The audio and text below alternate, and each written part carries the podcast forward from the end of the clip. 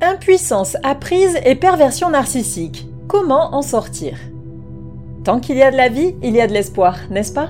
Et pourtant, savez-vous combien il est aisé de convaincre le cerveau humain que l'inaction est la seule solution?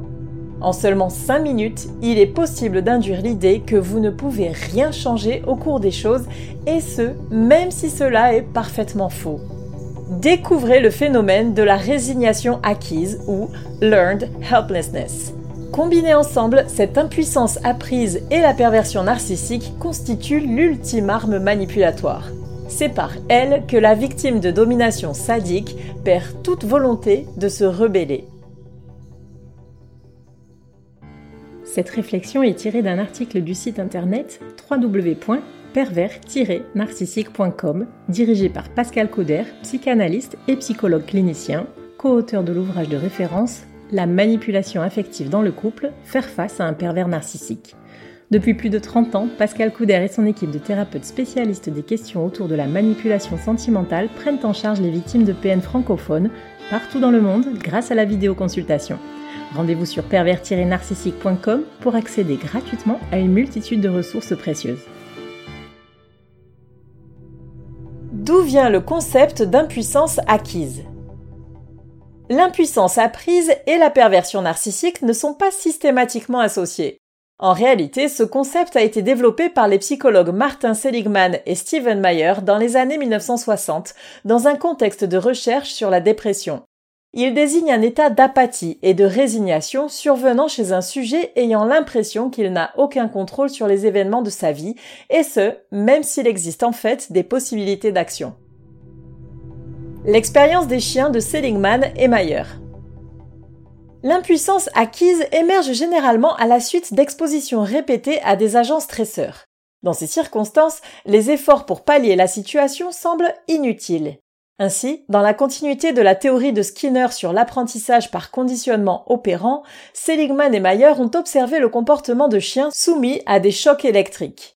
Parmi trois groupes de chiens testés, l'un des échantillons ne disposait d'aucun moyen d'éviter la décharge de courant et a donc souffert de plusieurs électrocutions.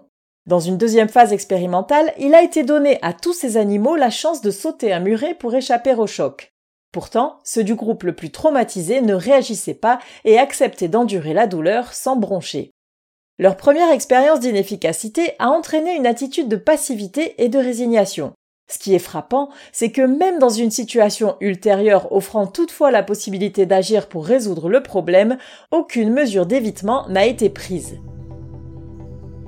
La transposition à la psychologie humaine, 5 minutes pour rendre un étudiant stupide.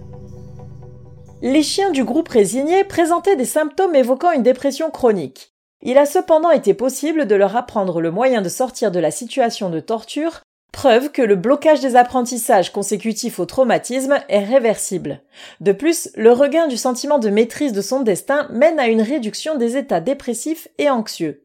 Cette étude a ensuite été transposée à la psychologie humaine pour illustrer comment le manque de contrôle peut influencer le comportement, les émotions, mais également l'estime de soi. Il a été mis en évidence qu'il ne fallait pas plus de 5 minutes pour convaincre plusieurs étudiants de leur inaptitude, mensongère, à résoudre un problème simple. L'impuissance apprise peut donc avoir un impact significatif sur la santé mentale, le bien-être, mais aussi les capacités de réflexion et d'acquisition de savoir. Heureusement, ce que l'on est en mesure d'apprendre, on peut de même le désapprendre. Ainsi, la psychothérapie, notamment les approches cognitivo-comportementales, affiche d'excellents résultats dans la lutte contre ce sentiment de vanité des actions et la reprise de contrôle des comportements. La dynamique entre l'impuissance apprise et la perversion narcissique. Les pervers narcissiques excellent dans l'acquisition du sentiment d'impuissance chez leurs victimes. C'est même extrêmement gratifiant pour eux de parvenir à tuer toute combativité chez leur proie. Cela s'opère lentement, mais sûrement, à l'aide de diverses techniques manipulatoires bien rodées, comme l'injonction paradoxale, le renversement de situation, le mensonge, l'invalidation émotionnelle ou encore le gaslighting et bien d'autres. C'est par ailleurs la porte ouverte au syndrome de Stockholm qui mène une victime à développer des sentiments de sympathie à l'encontre de son bourreau. L'apprentissage progressif du sentiment d'impuissance. Comme nous avons pu le voir, ce sont les diverses effractions psychiques qui créent des microtraumatismes cumulatifs, érodant peu à peu le pouvoir d'agir. Toutefois, ce processus peut être enclenché ou renforcé par des crises plus tonitruantes et donc plus ouvertement traumatisantes comme la violence physique, les accès de rage, l'infidélité ou toute situation alimentant la peur de la victime du PN. Le but est de couper la proie de sa capacité à raisonner, à juger et à agir. Il s'opère une sorte de dépersonnalisation dans laquelle elle se détache d'elle-même, de son corps, mais aussi de ses émotions. Ainsi, la souffrance devient bien plus supportable, tandis que le coût énergétique de la résistance ou de la rébellion devient quant à lui bien plus lourd. La passivité, une question de survie ou une mise en danger volontaire? La résignation cache en réalité un mécanisme de défense, un réflexe de survie. Le problème, c'est que c'est une solution hâtive destinée à faire baisser le niveau de stress momentanément. Le danger d'une attitude passive est double dès lors qu'elle s'inscrit dans la durée. D'une part, elle épuise encore plus les ressources adaptatives de la victime, pouvant aller jusqu'à la dépression, voire au suicide forcé. D'autre part, elle renforce l'autorisation implicite à multiplier les assauts. En effet, l'absence de réaction mène souvent à une surenchère de la part de l'agresseur. Après tout, les provocations appellent une réponse, et c'est bien pour cela que la vengeance est une terrible erreur lorsque l'on souhaite couper des liens toxiques. Le MPN étant un compétiteur, l'absence d'initiative à son encontre chez son partenaire de jeu, malgré lui, le réjouit autant que cela l'agace. Ainsi, il n'aura de cesse d'agresser encore et toujours sa victime jusqu'à l'anéantir s'il le faut. Comment désapprendre le réflexe de résignation pour réapprendre à être le maître de son destin, il faut avant tout se reconnecter à soi.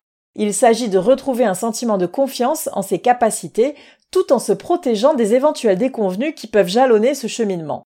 Réhabiliter son pouvoir d'agir sur sa propre vie se fait selon trois axes principaux. 1. Couper le contact avec les influences nocives. 2. Entamer un travail introspectif, de préférence avec un psychothérapeute. 3. Œuvrer dans le sens d'une autonomisation et d'une reconstruction. Une fois que la prise de conscience du problème a eu lieu, il faut évidemment s'interroger sur les raisons profondes qui ont mené à une telle situation de domination. Parfois, ce sont des croyances inculquées dès le plus jeune âge qui vous ont enfermé dans un schéma d'acceptation docile. Il peut être extrêmement éclairant de comprendre cela pour avancer. Toutefois, il faut confronter votre élan de libération au principe de réalité.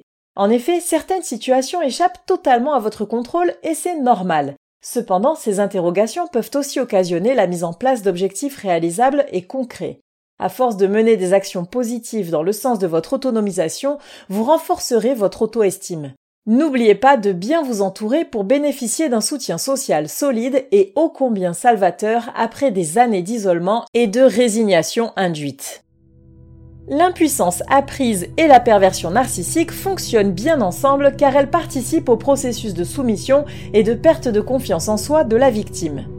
Toutefois, lorsque l'on comprend que ce réflexe de passivité a été inculqué par des procédés manipulatoires pervers, on réalise qu'il est tout à fait envisageable de réapprendre à notre cerveau que son pouvoir de décision et d'action est toujours opérant. Après tout, c'est notre libre arbitre qui fait de nous des êtres évolués, Entamer ce cheminement personnel vers la reconquête de votre destin fera que personne ne sera plus en mesure de vous contraindre de façon aussi machiavélique. Soyez patient avec vous-même et avec de la persévérance et le bon système de soutien, vous y parviendrez.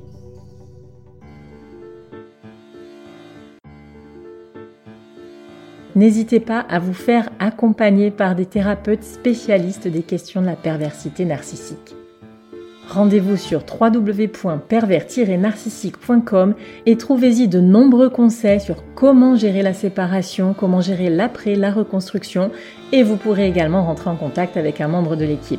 Ne restez pas seul. Merci d'avoir écouté ce podcast. Rendez-vous très prochainement pour un nouvel épisode. N'hésitez pas à vous abonner pour ne rien manquer des prochaines publications. À très bientôt.